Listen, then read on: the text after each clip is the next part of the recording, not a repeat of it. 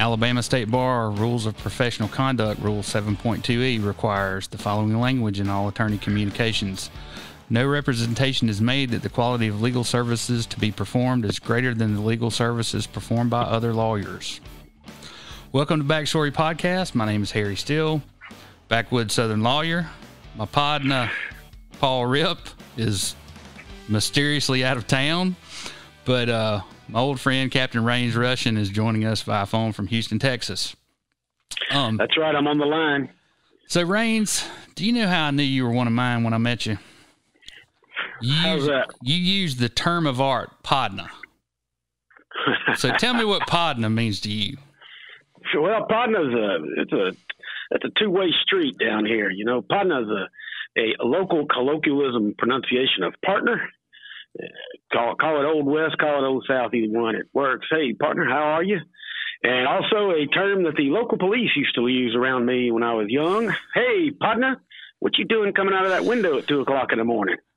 So uh, it's an endearment and a entrustment either way, and it's uh, quite a some, it's something that you wouldn't say to somebody you wasn't well acquainted with. Right, a friend you can trust. Absolutely. Okay. So I guess we should talk uh, talk about and address the suspension of my security pass to the Baldwin County Courthouse. Um, I'd like to know. I'd like to know a lot about that. I've read just uh, what you've sent me and uh, spoke to some people in that region, and I am very, very curious so as it, to how this came about. So the timing was a little suspicious, um, and you might consider it petty or retaliatory, but the, the sheriff says he suspended my security pass when he was contacted by several high ranking officials about my aggressive behavior towards them. Uh huh. What, uh, what, what kind of a, uh, you were aggressive towards somebody? What, what did you do? Did you take a swing at somebody? Did you, what, no, what happened? I had conversations with several people and, um, in particular, well, I, I don't, I don't know exactly how to explain it, but I can go through a series of emails that that I have here, and I think it kind of explains everything. So I wrote it. So after I went to the courthouse Monday morning and was told, and I don't know if you've seen the video on Facebook, but I was told that I was not allowed to enter without being searched. And, what, what video can where can we see where can I see that video at? Uh, Backstory podcast. Um, I believe it's on on our website you got a video of them telling you that you have to be searched? Well, they told me I couldn't. They told me I couldn't come in, and I backed up and recorded it on my phone. And I said, "So what you're telling me is I cannot come in the courthouse, even though I've followed the procedures and I have a, the prep, I paid the appropriate fee, I have the card. You're telling me it's been suspended. Can you tell me? You know?" And they and they're just next, and and I think I, I should explain this too. And I and the guy in the video is a friend of mine the last time we had a podcast, um, if you there's a, there's three videos right now on our YouTube page, and one of them is a video of Doodle making this chicken gumbo. So guess who uh-huh. I took the leftover chicken gumbo to? the guys at the front door at the courthouse. So I mean, they didn't want to do it. They they they had orders and, and they had to do their job. I understand that, um, but okay, I, so I, didn't these, want anybody these... to think that that those guys at the door were like some bad people or something. Are, are the are the people who now I'm uh, in the state of Texas here at the the Harris County, Houston, Texas, the Harris County courthouse. They have Harris County sheriff's deputies there, not as bailiffs but as courthouse security. Are these are these gentlemen you're talking to? Are they bailiffs or are they yeah. private security? Who, well, there, they? There was a lawsuit about that a few years back, and um, where someone was a courthouse security officer. And uh, anyway, it's a little complicated. They work for the sheriff's department. Um, they do work for the sheriff's department. They do work for the sheriff's department. So anyway, okay. I I wrote this the sheriff a letter on September 17th, and I say, Dear Sheriff, I have the pleasure of requ- requesting that you, re- you reinstate my courthouse security pass.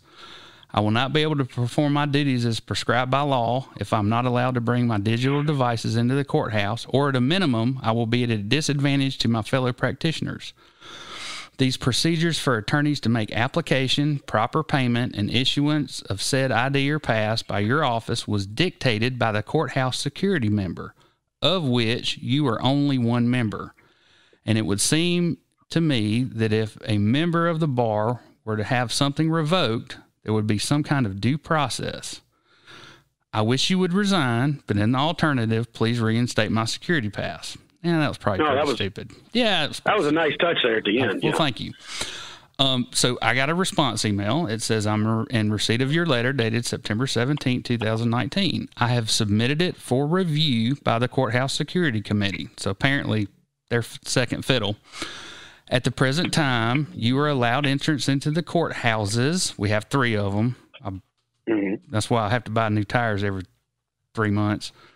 Um, with your digital devices, but you must pass through the security checkpoint.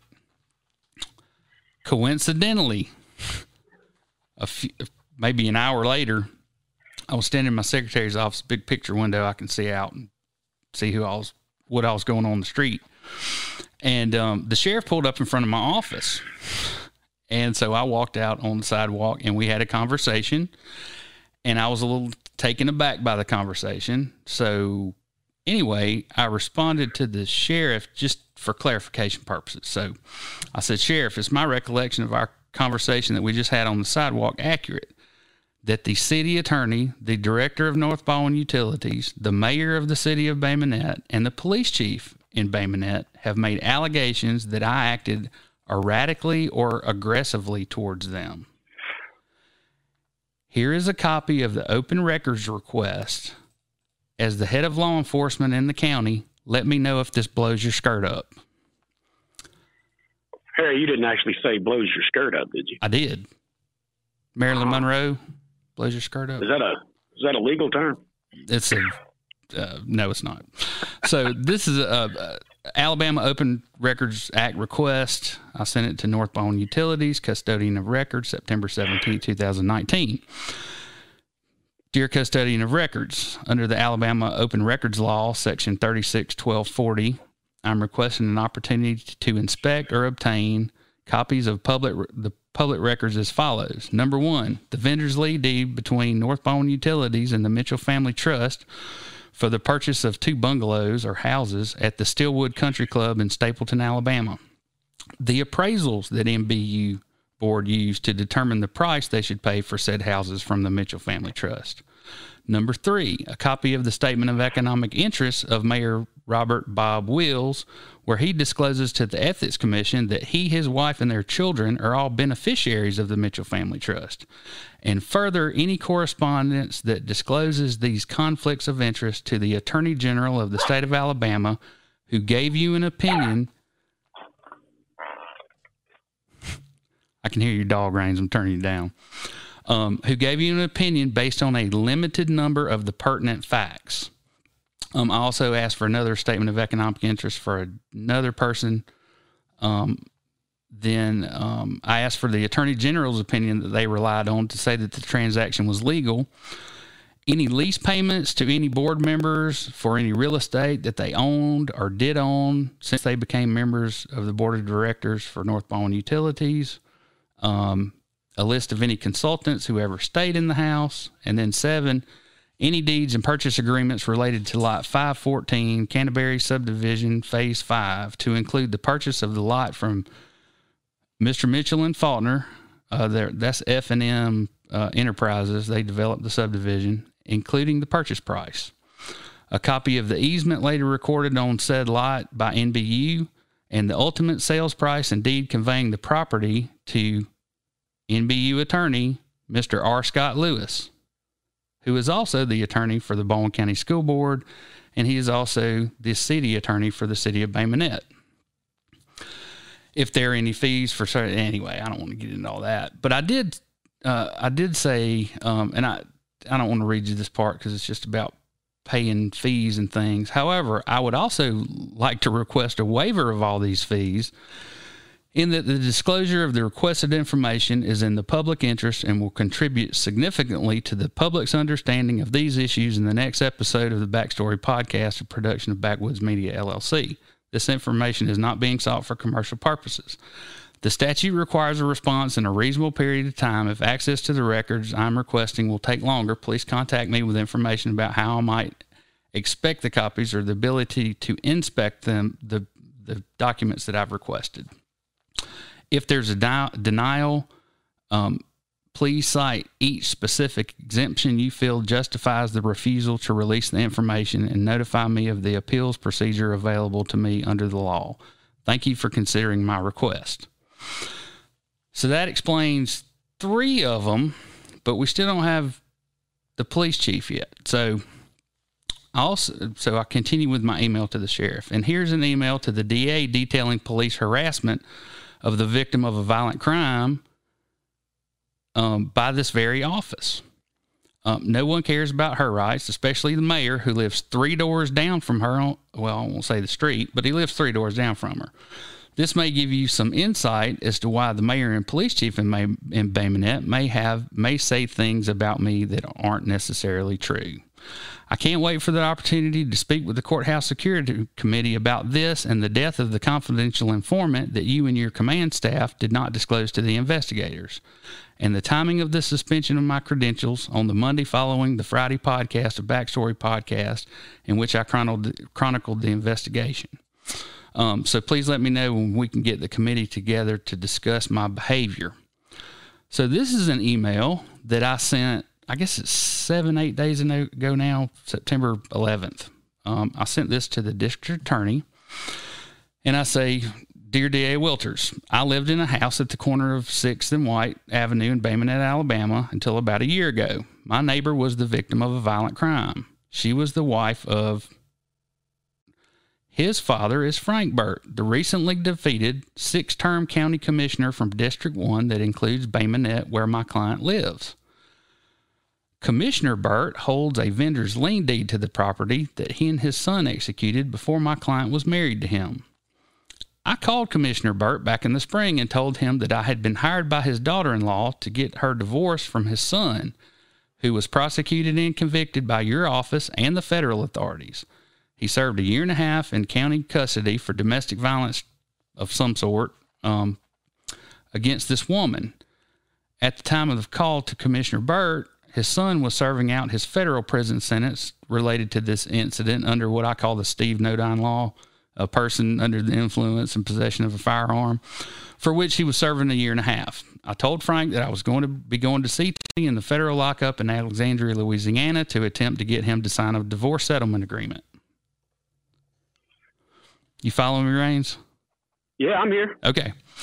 Uh, so that she would uh, be gone and surrender the house prior to his release. I also asked Frank to provide her with some money so she could hire some movers and get her belongings off the property. Commissioner Burt told me that he was not going to get involved, that he had told that girl that she could stay at the house so long as she was married to his son. And that was all the goodwill he had for his son or this woman that he'd beaten. I went to Alexandria and I met with. Apparently, no one had been to visit him in three years. And when he saw me, his first question was, Is my daddy dead? I said, No. It's almost as bad, though. I'm here to facilitate a settlement agreement in your divorce from your wife. Uh, I should tell you about his appearance. His head was shaved, and where there should have been hair, there were prison tattoos. He also had, you know, the sleeves and all that, some of which I recognized to be prison gang affiliation. He confirmed this. You, oh, do you remember which one? I I don't. I, you know, I, I, I don't keep up with such things. Um, he said he was a spotter for the group, and that they were, uh, if the guards were coming, he would alert them when they were back there abusing homemade drugs. Something about smoking papers with bug spray on it doesn't sound very healthy.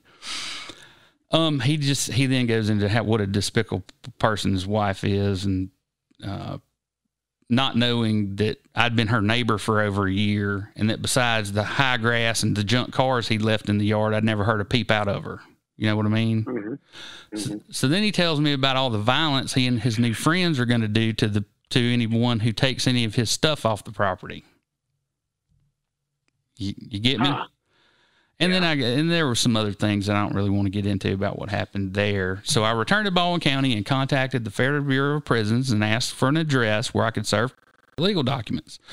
They advised that he would be moving to a halfway house facility on the causeway here in Baldwin County. So I waited until he got there and I served him. He did not show up for the hearing, and our local judge gave my client a default default judgment.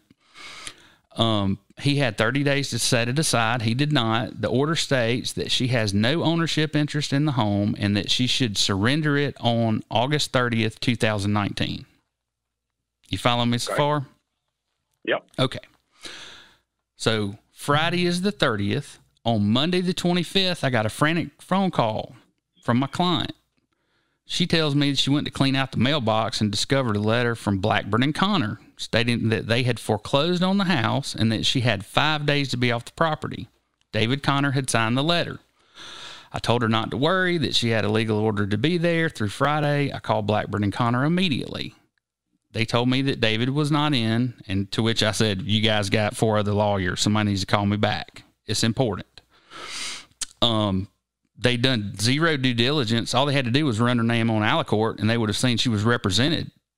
And the fact that I told the person they were working for, who foreclosed upon the house, that there was going to be an action going on, is just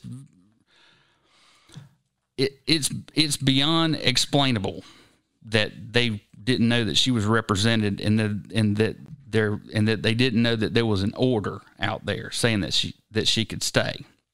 Um I also thought the foreclosure was probably improper. They they could have done it, but I think they would have had to intervene in the divorce because the house was a, a part of the domestic relations dispute.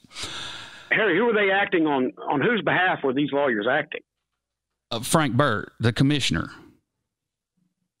the what, the former commissioner, The former commissioner. They were acting on his behalf. right? And I had told him on the home. I had told him that I was going to be trying to get her out of the house before his son got out of prison, so that Right. you know she he can never be within a thousand yards of her again.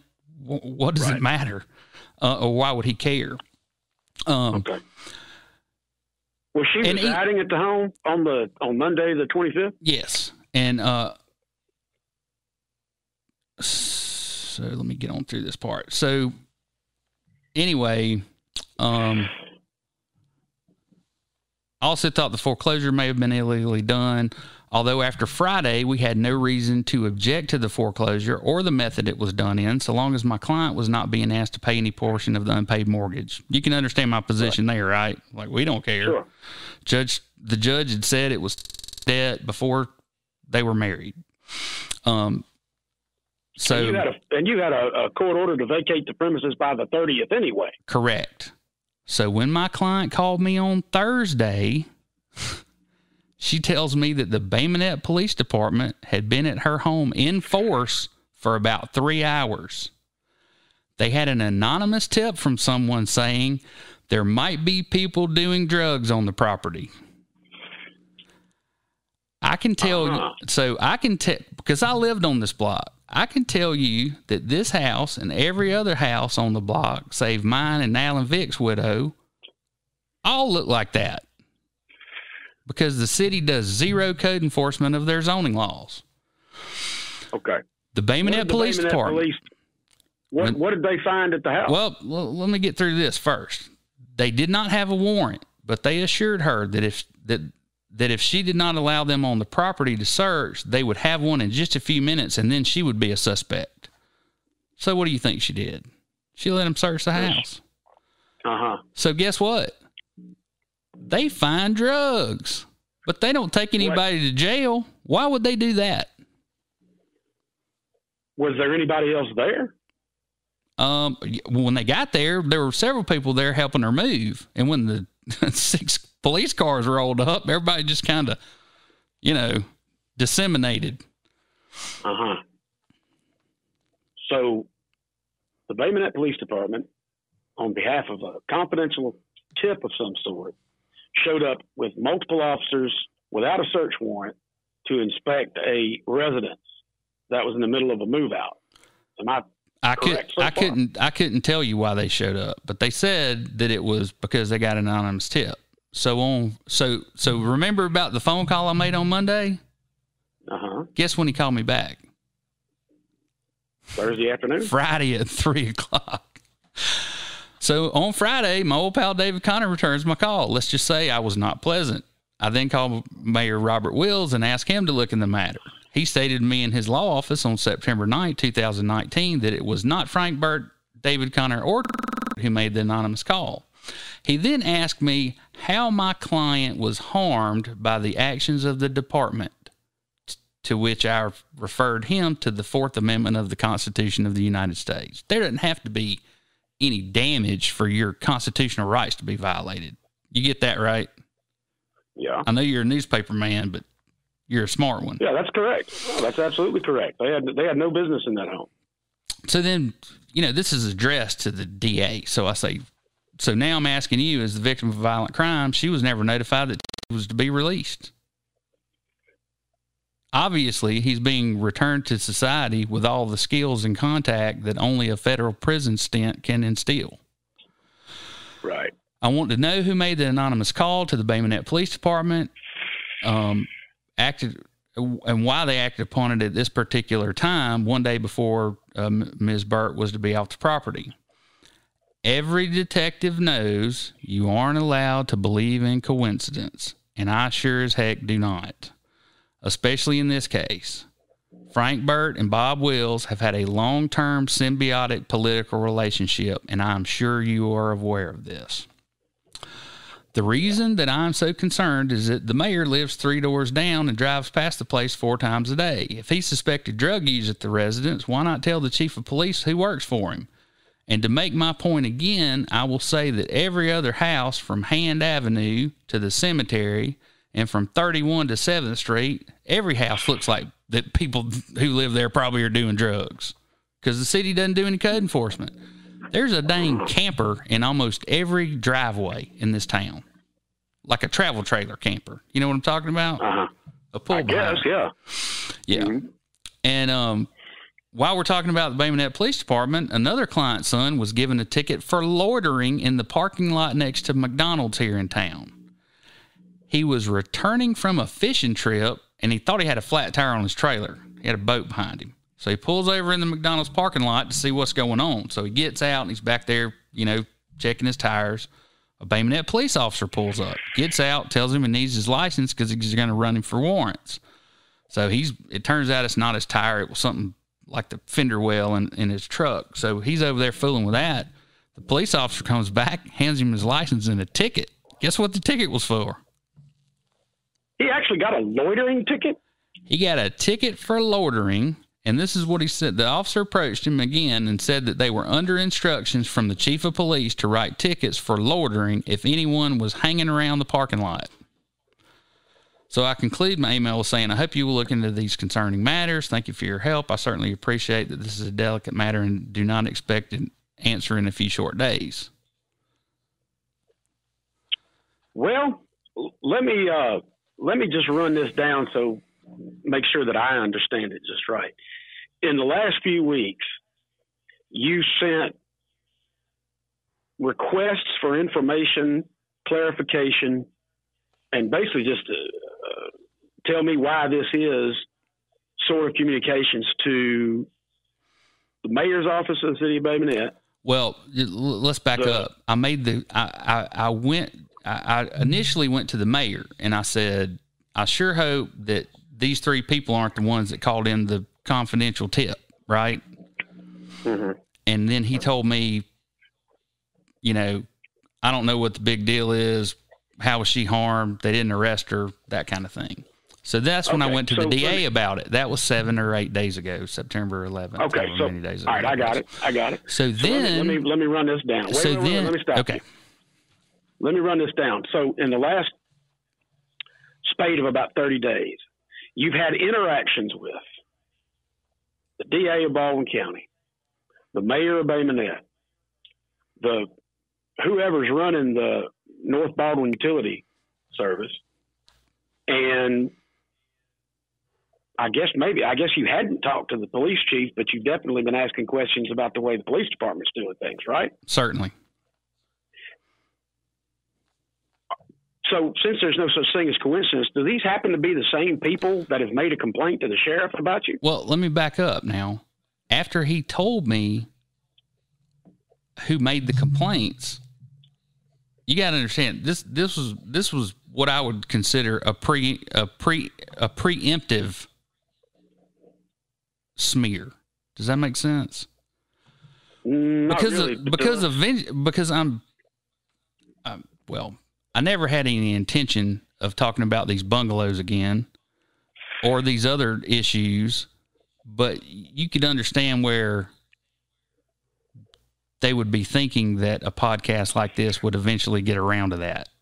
Do you see what I'm saying? Absolutely. I, I Okay. mean, we've we've we've discussed a few things, and, and in the last uh, podcast, you and Paul talked about the unfortunate demise of uh, uh, member of your client's family, and and how that was involved with the the investigation with the sheriff's department and everything else. And so, you've been ruffling some feathers in Baldwin County, and now you've gotten your courthouse courthouse access revoked. True that. Um, anybody else had their had their privileges revoked at the courthouse in recent memory? As the I as that board you were talking about, the courthouse security commission, have they ever issued any kind of writ against anybody that says they can't do that?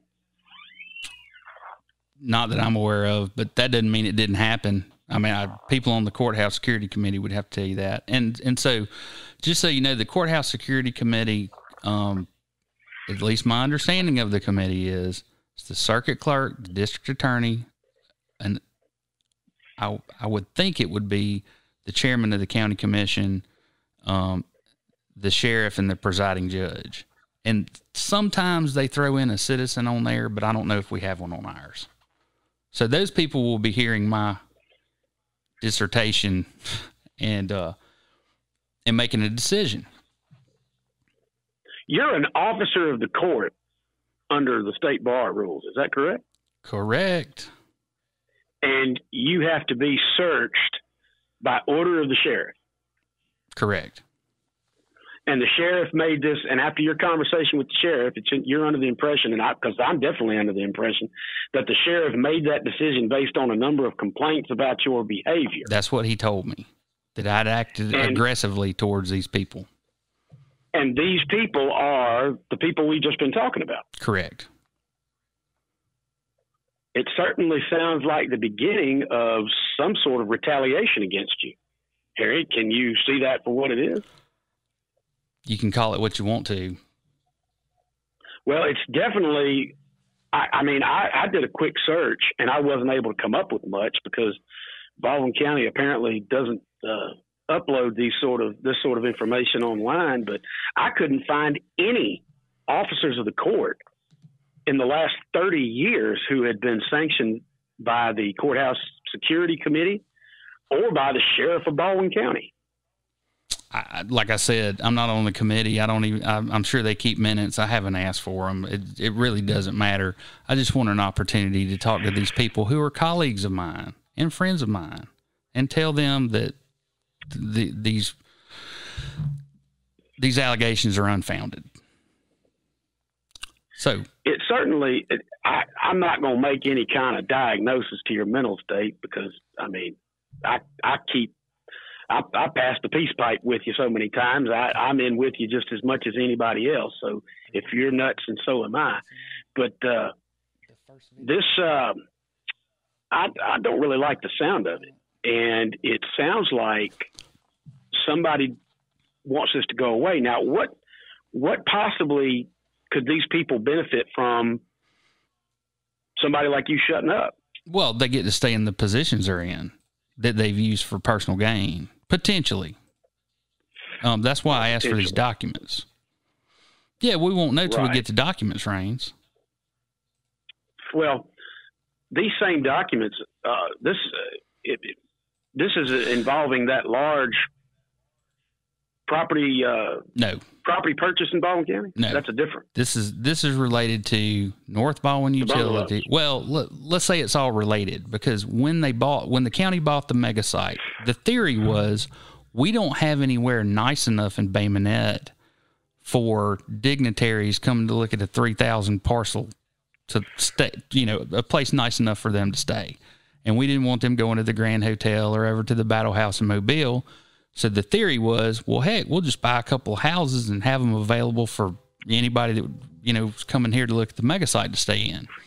That absolutely reeks of graft. Okay, Tell me well- they didn't do that. So, oh yeah, they did. And so, um, so they bought the property from the Mitchell Family Trust and so the uh, we're going to upload the attorney general's opinion that they submitted to um, uh, that they that they used for cover and I'll just paraphrase it for you. Number one, can can we buy property for investment purposes? The answer to that was no.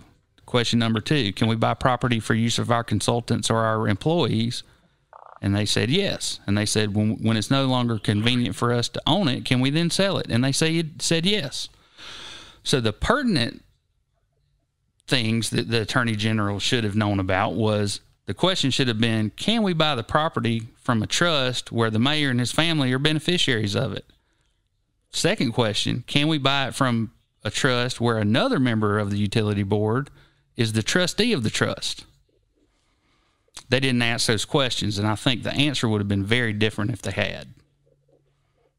So you're telling me that these these little houses that they bought they're not little. For the per- they're 2,400 well, square feet. Uh, they're just called bungalows because they're in this.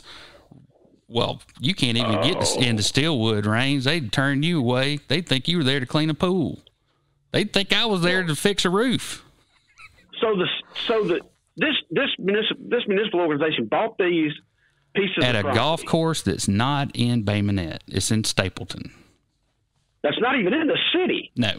For the purposes of economic development right? Correct. I mean, you call it. I mean, that's the umbrella that it falls under. Correct. They bought those from a trust where the mayor of the city and a member of the county commission were beneficiaries no, no. of some sort. No, no, no. One of the board members was the mayor. Another board member was the trustee of the trust. So you know how trusteeship works. You benefit whenever anything is sold or when it comes in. You get a percentage. So these, these guys were neck deep in that deal, and they didn't disclose that to the attorney general's office when they were seeking that opinion. No.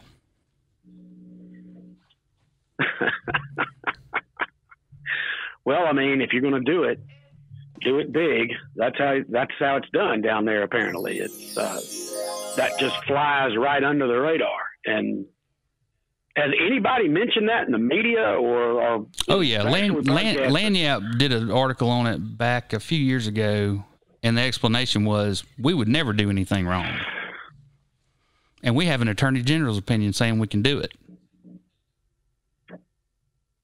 Uh huh. And like I said, okay, well, when I read the article, I should have raised my hand and said, "But wait a minute," but I didn't.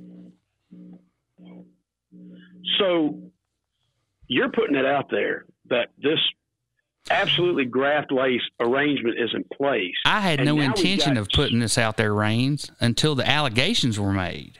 And so then I drafted the public, uh, whatever you call it, a FOIA. It's an open records re- request, right. technically in Alabama. Mm-hmm. So, you know, we'll get our hands on it. We'll see what's really going on and what their motive really is. And for the first time, you're having to deal with blowback from that in the form of the sheriff making you susceptible to pat downs. I mean, it's it's humiliating. You're an officer of the court. And it's uh, it's a pain taking your belt off. I mean, you, have been through airport security. It's sure, a pain more than anything. Uh, I've been in a lot of courthouses where I've walked in there with a lot less than my belt on, and I'm I'm here to tell you it is a pain, and it's it's it's a, a definite slight. And I know how things work down there. I grew up down in that neck of the woods. I know how these little differences and little uh, small efficies against etiquette and everything else can be seen as as huge smears. But this is very petty, and uh, but definitely sounds like the tactic of sending you a message. I got it. Well, now that you got it, what are you going to do about it? Well, I did what I could. I've asked the courthouse security committee to sit down with me and reinstate. Well, is this in any way going to push you off of it at all? Are, are Harry? Are you scared? I'm sitting here talking about it, aren't I? Nah, that's what I'm talking about. That's okay. what I like to hear. Now, just make sure that you don't accidentally kill yourself by shooting yourself in the back of the head. Or hanging myself with a seatbelt. house one day. Hanging right. myself with a seatbelt. Right. Yeah. Make sure you don't hang yourself with a seatbelt anytime soon. Wearing clip-on ties these days. What a tragedy that would be. So, can we get to today's issue, please? By all means. Okay. So, we're going to queue up a little video we we're we're using a new software program. We're trying to give you some more interactive stuff out there. So bear with us. Hit it. And I don't know if this is covering up my face or not. So I'm gonna sit out for a sec. Success. You are probably familiar with the mayor council or strong mayor form. Here, the people elect one politician, the mayor, to lead the community, hire staff, and oversee all day to day operations and service delivery. Having a single politician at the top of the structure has its disadvantages. The elected council is largely unable to effect change because the mayor is solely responsible for the budget and staffing, political agendas can contaminate what should be transparent, ethical, and efficient service delivery. And it also leaves that go to person more susceptible to the influence of special interest groups, leaving ordinary voters with less say about what goes on in their community. The council manager form of government was created to combat corruption and provide for the professional management of local governments. In the council manager form, the people elect a council, including a mayor, and they collectively create a vision for the community and set policy. The council then hires a non political professional manager based on experience and credentials who implements the council's policy and delivers services equitably. The manager remains accountable to the council because if at any time the council decides that person is ineffective, they can vote to replace the manager. Having the entire elected council setting policy makes it difficult for special interest groups to influence policy. But the council manager form of government isn't just about curtailing corruption, it's about managing services in ways that get better results. An IBM report found that council manager cities are nearly 10% more efficient than mayor council cities. Historically, nearly two thirds of U.S. municipalities with Moody's AAA bond ratings are council manager, as are the majority of all America's city award recipients. So visit icma.org today to learn more about how your community can adopt or retain the council manager form of government. Okay, just let me know. So, Rains, the hill yeah that I intend to die on free speech. You follow me? I'm all for it. Yeah. So, what my old colleagues at the International City County Managers Association did recently is what I consider to be absolutely indefensible. Um, if you live in a town where the cops are act professionally and the garbage is picked up on time like clockwork, then you probably have a city manager where you live. If you don't, right. then I'm sorry. Join the club. But good cities and counties actually require an ICMA credentialed manager or no need to apply. So all the top tier managers in the United States are ICMA members, typically. Um, and this is an ethics based organization. Um, that's why you want to work for a city that wants an ICMA manager. They're honest politicians looking for someone competent to run the day to day operations. Wherever right. you live, if you have a problem and need a big brain, a good bet is to call the city manager's office. He's probably the smartest guy in the building. And man, you have to be technically proficient to do that job. Um, you're also going into a situation where you don't know your boss's motives and you don't know which staff member thinks you stole their job. I mean, it's, it's just, it's a really difficult situation, Rains. Um, and you go into this with your whole family in tow. Most people move, you know, at least across the state, but but oftentimes interstate. Um, and it's a most tough, of the most of the city managers I've ever encountered have been from out of town. And and another thing about being a manager, you have to be very self aware, and you have to have very good interpersonal skills. So you're talking about a very minute section of the population that you know, and and they want to work in local governments. The other thing, um, let's see where are we here. So ICMA they've come out with a new guideline that, in short, states you can't bully a trans person. And Rains, I know you and I are both for not bullying anybody. And um, you're gonna have to go back and watch this. Can you cue the Reigns slideshow, the Ginger slideshow?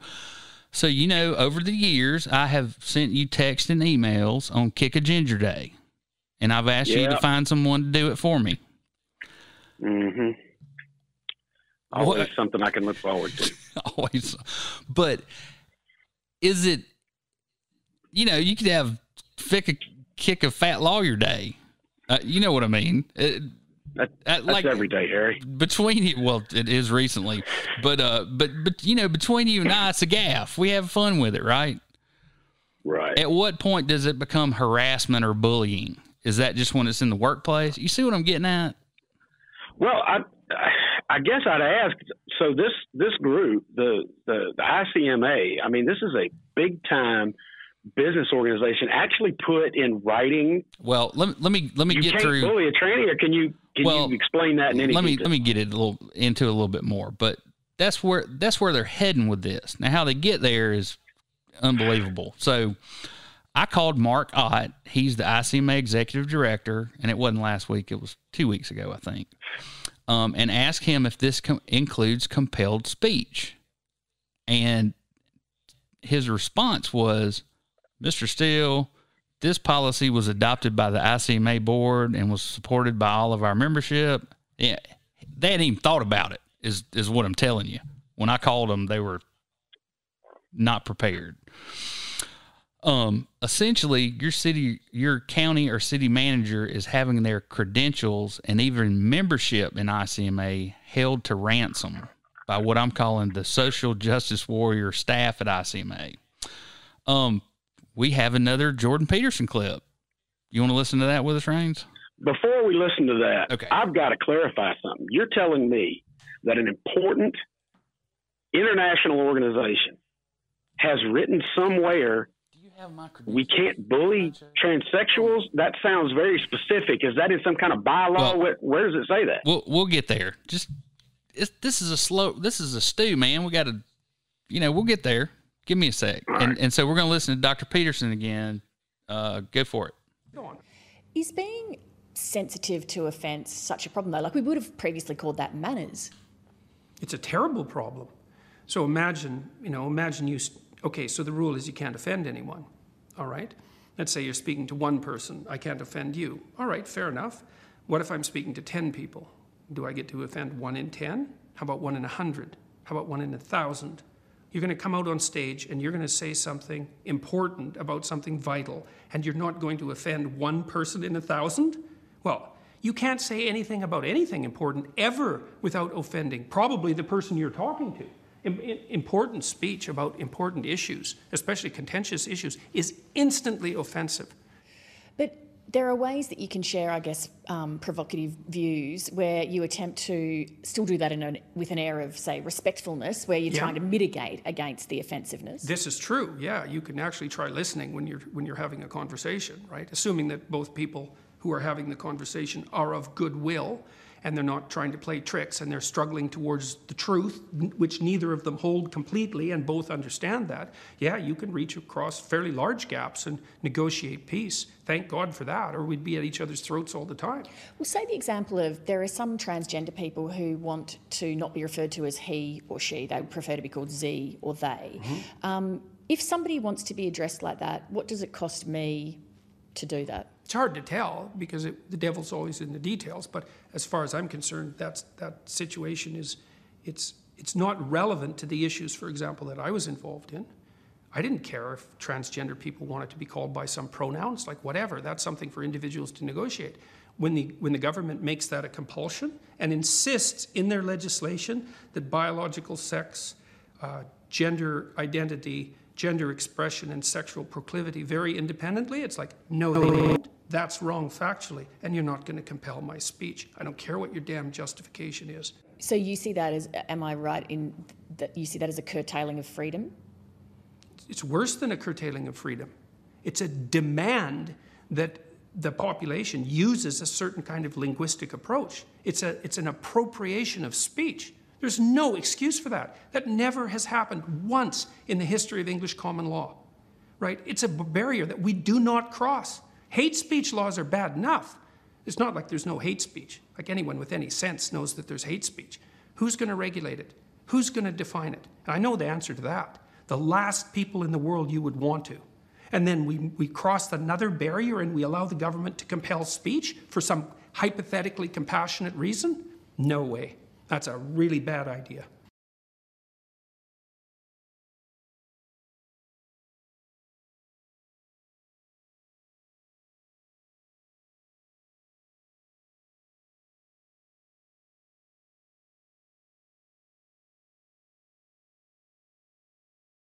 Sounds like a shrimp boat. That's better. We good? All right. Technical difficulties, new new software.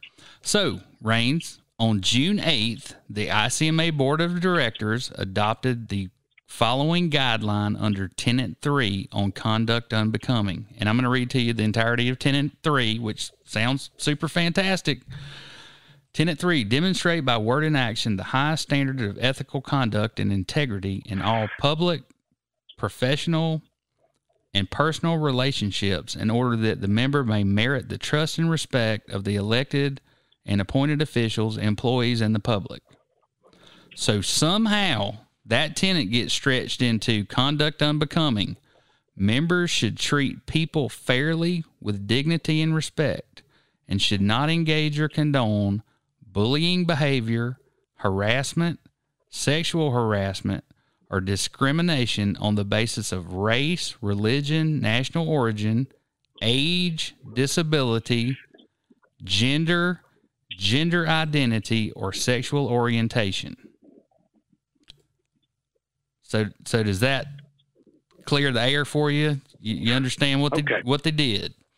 So this international organization has added a bylaw that, it, uh, thankfully, they didn't use the language that you said in the beginning, but they used pretty strong language that says Well, uh, we're not going to, as a member of this organization, you'll be held accountable if you do any of these things. no, they're saying it's conduct unbecoming, and and Well, yeah, And, and from a legal perspective, just let me say this.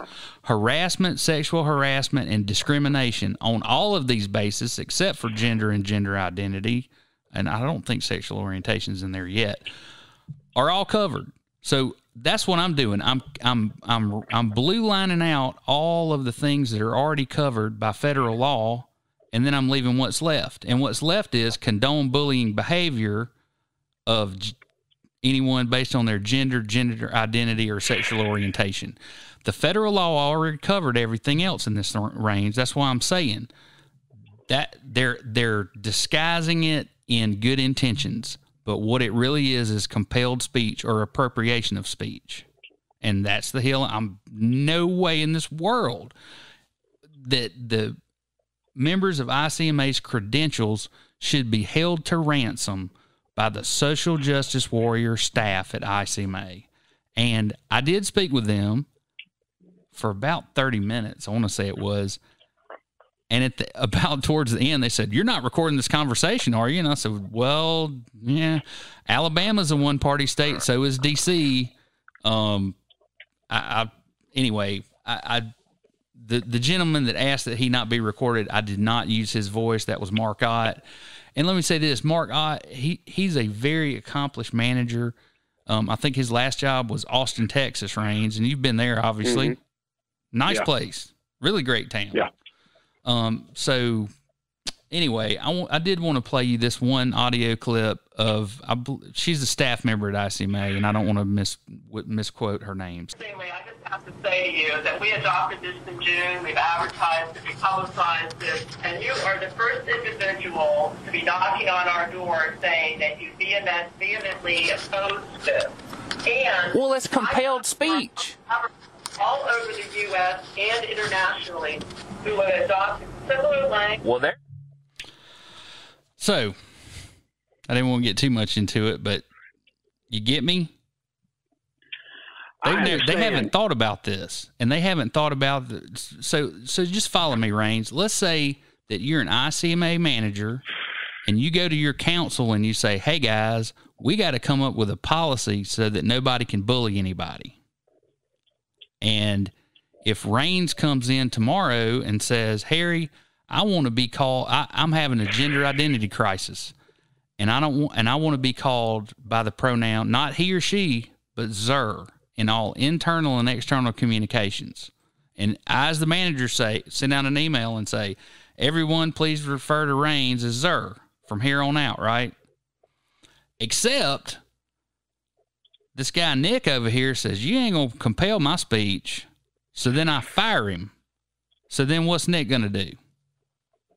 He's gonna sue Nick the heck out of the go to- city. He goes to the Civil Service Commission. Well, he's going to fire the heck. He's going to sue the heck out of the city, and rightly so.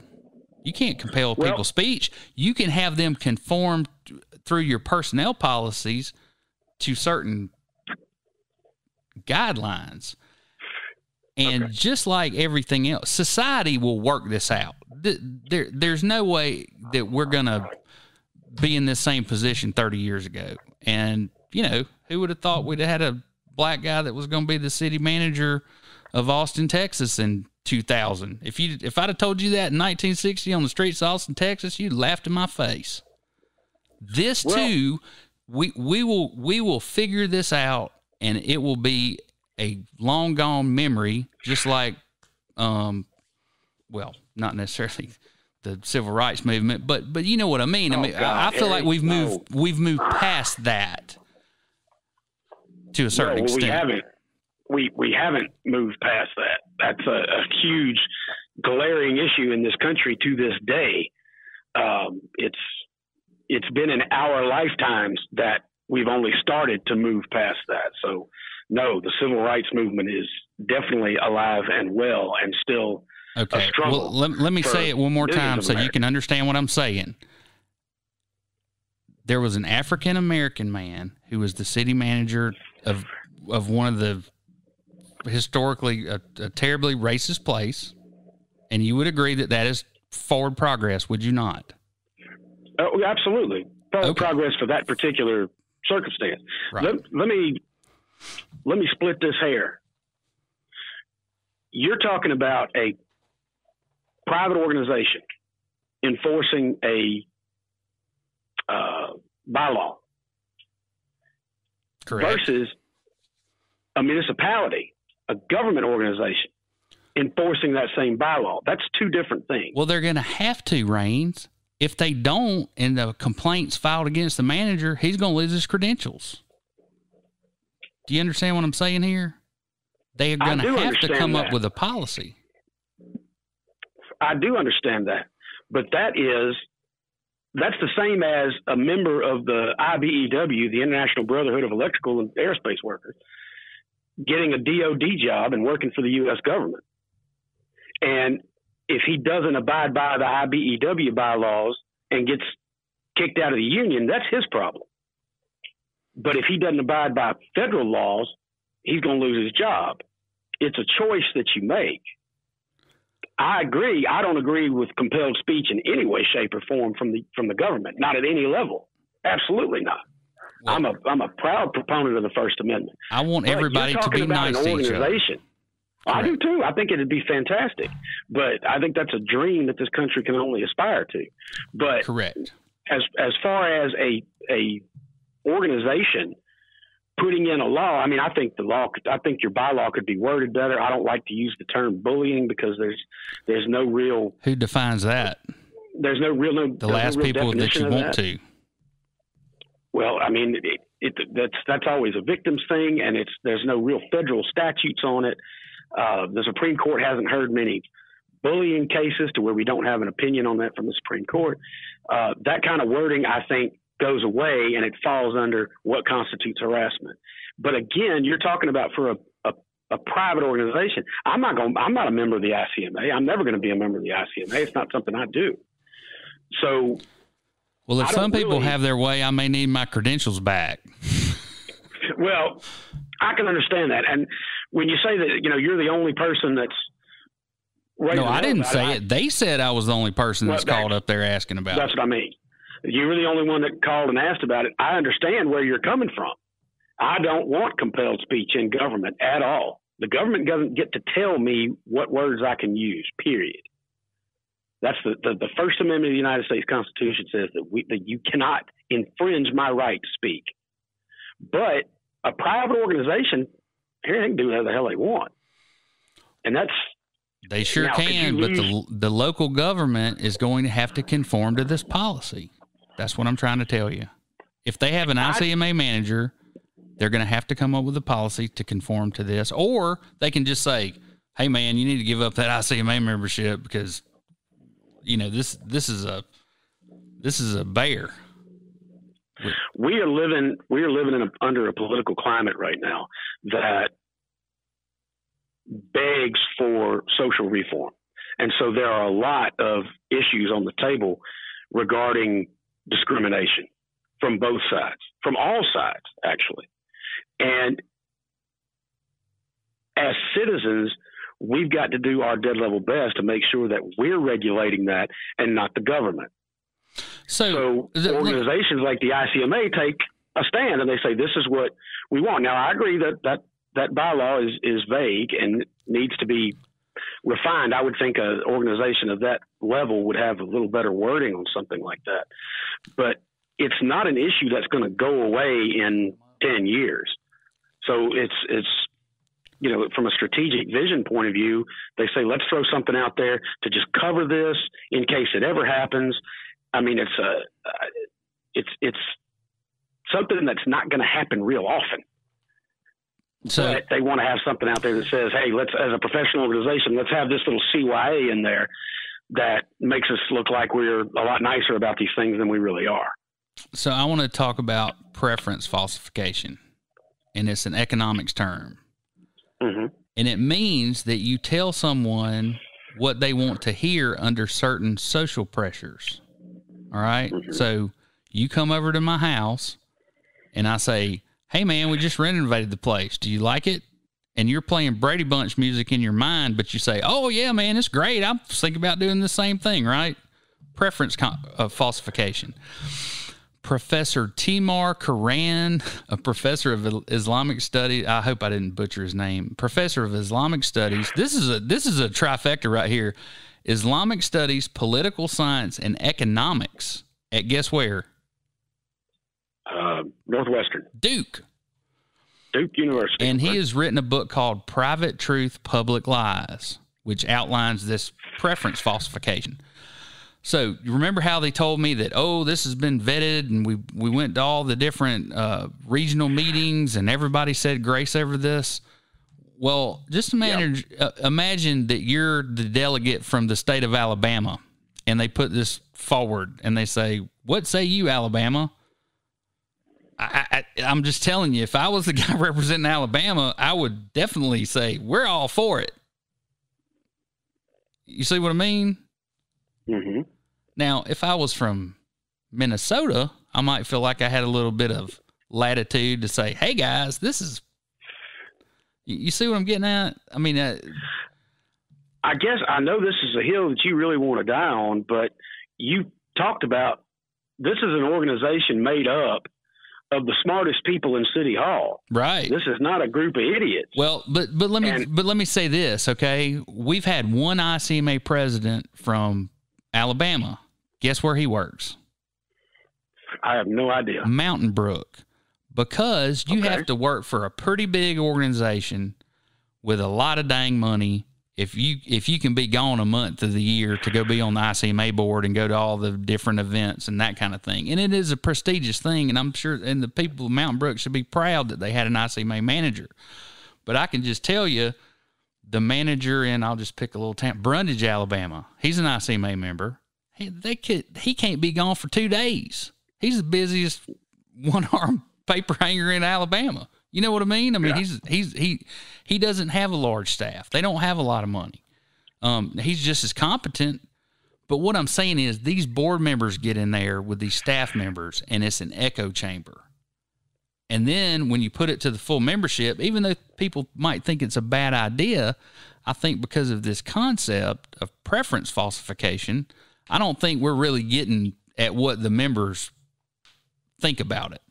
And I can just tell you, I've talked to several members, and they were all kind of like, "Wow, man, I didn't even know about this." And I said, "Well, you might want to put your heads together and see what kind of a policy you can come up with to to conform to it, or you know, the other alternative is You just surrender your membership in ICMA, which is a shame because I want everybody to go through and read these these tenets, not necessarily the guidelines, but the tenets. And it's things like you should not become involved in politics. Period. So if you go over that with your with the council that's uh, during your interview process, and you say, "Hey guys, I'm an ICMA member, and here are the tenets that I'm going to live by while I'm in your employment." and do not ever ask me to violate any of them. So you know what? When election time comes around, the mayor doesn't say, "Hey, you're gonna put my sign in your yard, right?" We've already headed all that stuff off at the pass. So we know that it's good, honest politicians looking for a technically proficient person to come in there and do and run the day to day operations. And why in you the world really they want to honest take politicians? I did. they they they exist. I've seen them. I thought about tranquilizing one and stuffing them, but I don't think they'd let me do that either. You need to bring them to South Alabama. We have well, there there are a lot of good um, elected officials down here. So that's my hill. No compelled speech, especially not well, through an organization that I was a member of, and I know how important it is. It is it is an extremely important organization, and they used to focus on producing things like books, like local government plays before they had the local government planning books for dummies, but the ICMA Green Books, every professional manager in the 80s and 90s had a set of those books in their office, just like a lawyer had law books. And I, I guess they they're just doing all that online now, but that is not their primary focus anymore, as far as I'm concerned. If they're if they're tearing off into this, it's a, it's a slippery slope, and where does it end? Well, I can tell you this: if you join the Rotary Club of Kingwood, Texas, and you go and take the oath and ring the bell and say that you're going to be a proud Rotarian and support the Rotary Club and abide by the Rotary Club laws, you better be prepared to do that. And if they stand up to say the Pledge of Allegiance at the monthly pancake dinner and you take a knee, you better be prepared to deal with the consequences of that. And it's liable to be you're going to be kicked out of the Rotary Club of Kingwood, Texas.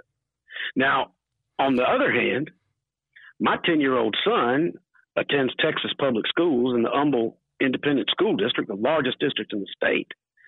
And I attended a class with him when he was in first grade, and they said, Everyone, please rise and recite the Pledge of Allegiance. And we did that. And then they said, All right, will you also join me in a Pledge of Allegiance to the Texas flag? And I didn't. And one of his classmates asked, Why didn't you pledge allegiance to the Texas flag? And I said, Because I only pledge allegiance to one flag. I can understand That's it. That. And if my son chooses not to, he's going to not participate in the Texas flag pledge. Well, my son at 10 years old and now in fifth grade is already proving to be much smarter than I am. And he practices what you were just talking about. Whenever they say to say the Texas pledge, he go ahead and does it but he knows that he has the right that he doesn't have to do that because the U.S. Constitution says he doesn't have to do that. And I fight for that.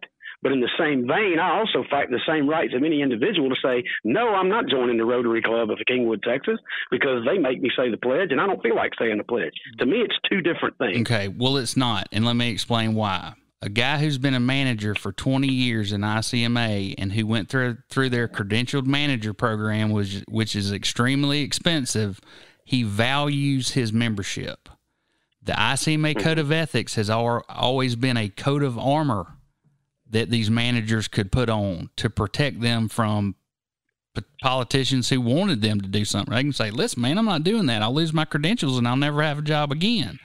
Because ICMA is kind of like the state bar if somebody makes a complaint against you, it's on your permanent record forever. So when you make application somewhere, they can call ICMA and say, "Hey, has Harry Still ever had any um, any dings?"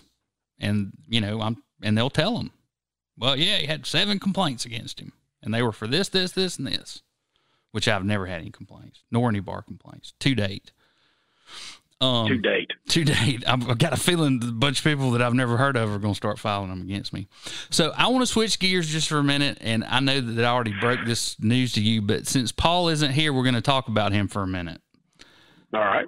So Paul Ripp, our partner, was in a Showtime yep. documentary about mm-hmm. the b- mm-hmm. mysterious death of a businessman in Belize. And uh, the suspect of the investigation was a guy called John McAfee. If you're familiar yeah, with the virus protection, McAfee yeah. virus protection from the 90s, that's right. Mm-hmm. So, anyway, everybody should get on Showtime if you have uh, Amazon Prime or whatever and uh, check out that documentary. Paul is a small part, but as I understand it, he was the catalyst for that thing happening. He is featured prominently, yeah. And I can tell you that Raines was in a porno. It's called "The Ginger with a Heart of Gold." Oh no, it was. I was only actually in, uh, in part seven. Part seven. Uh, I was only in a. It was a cameo.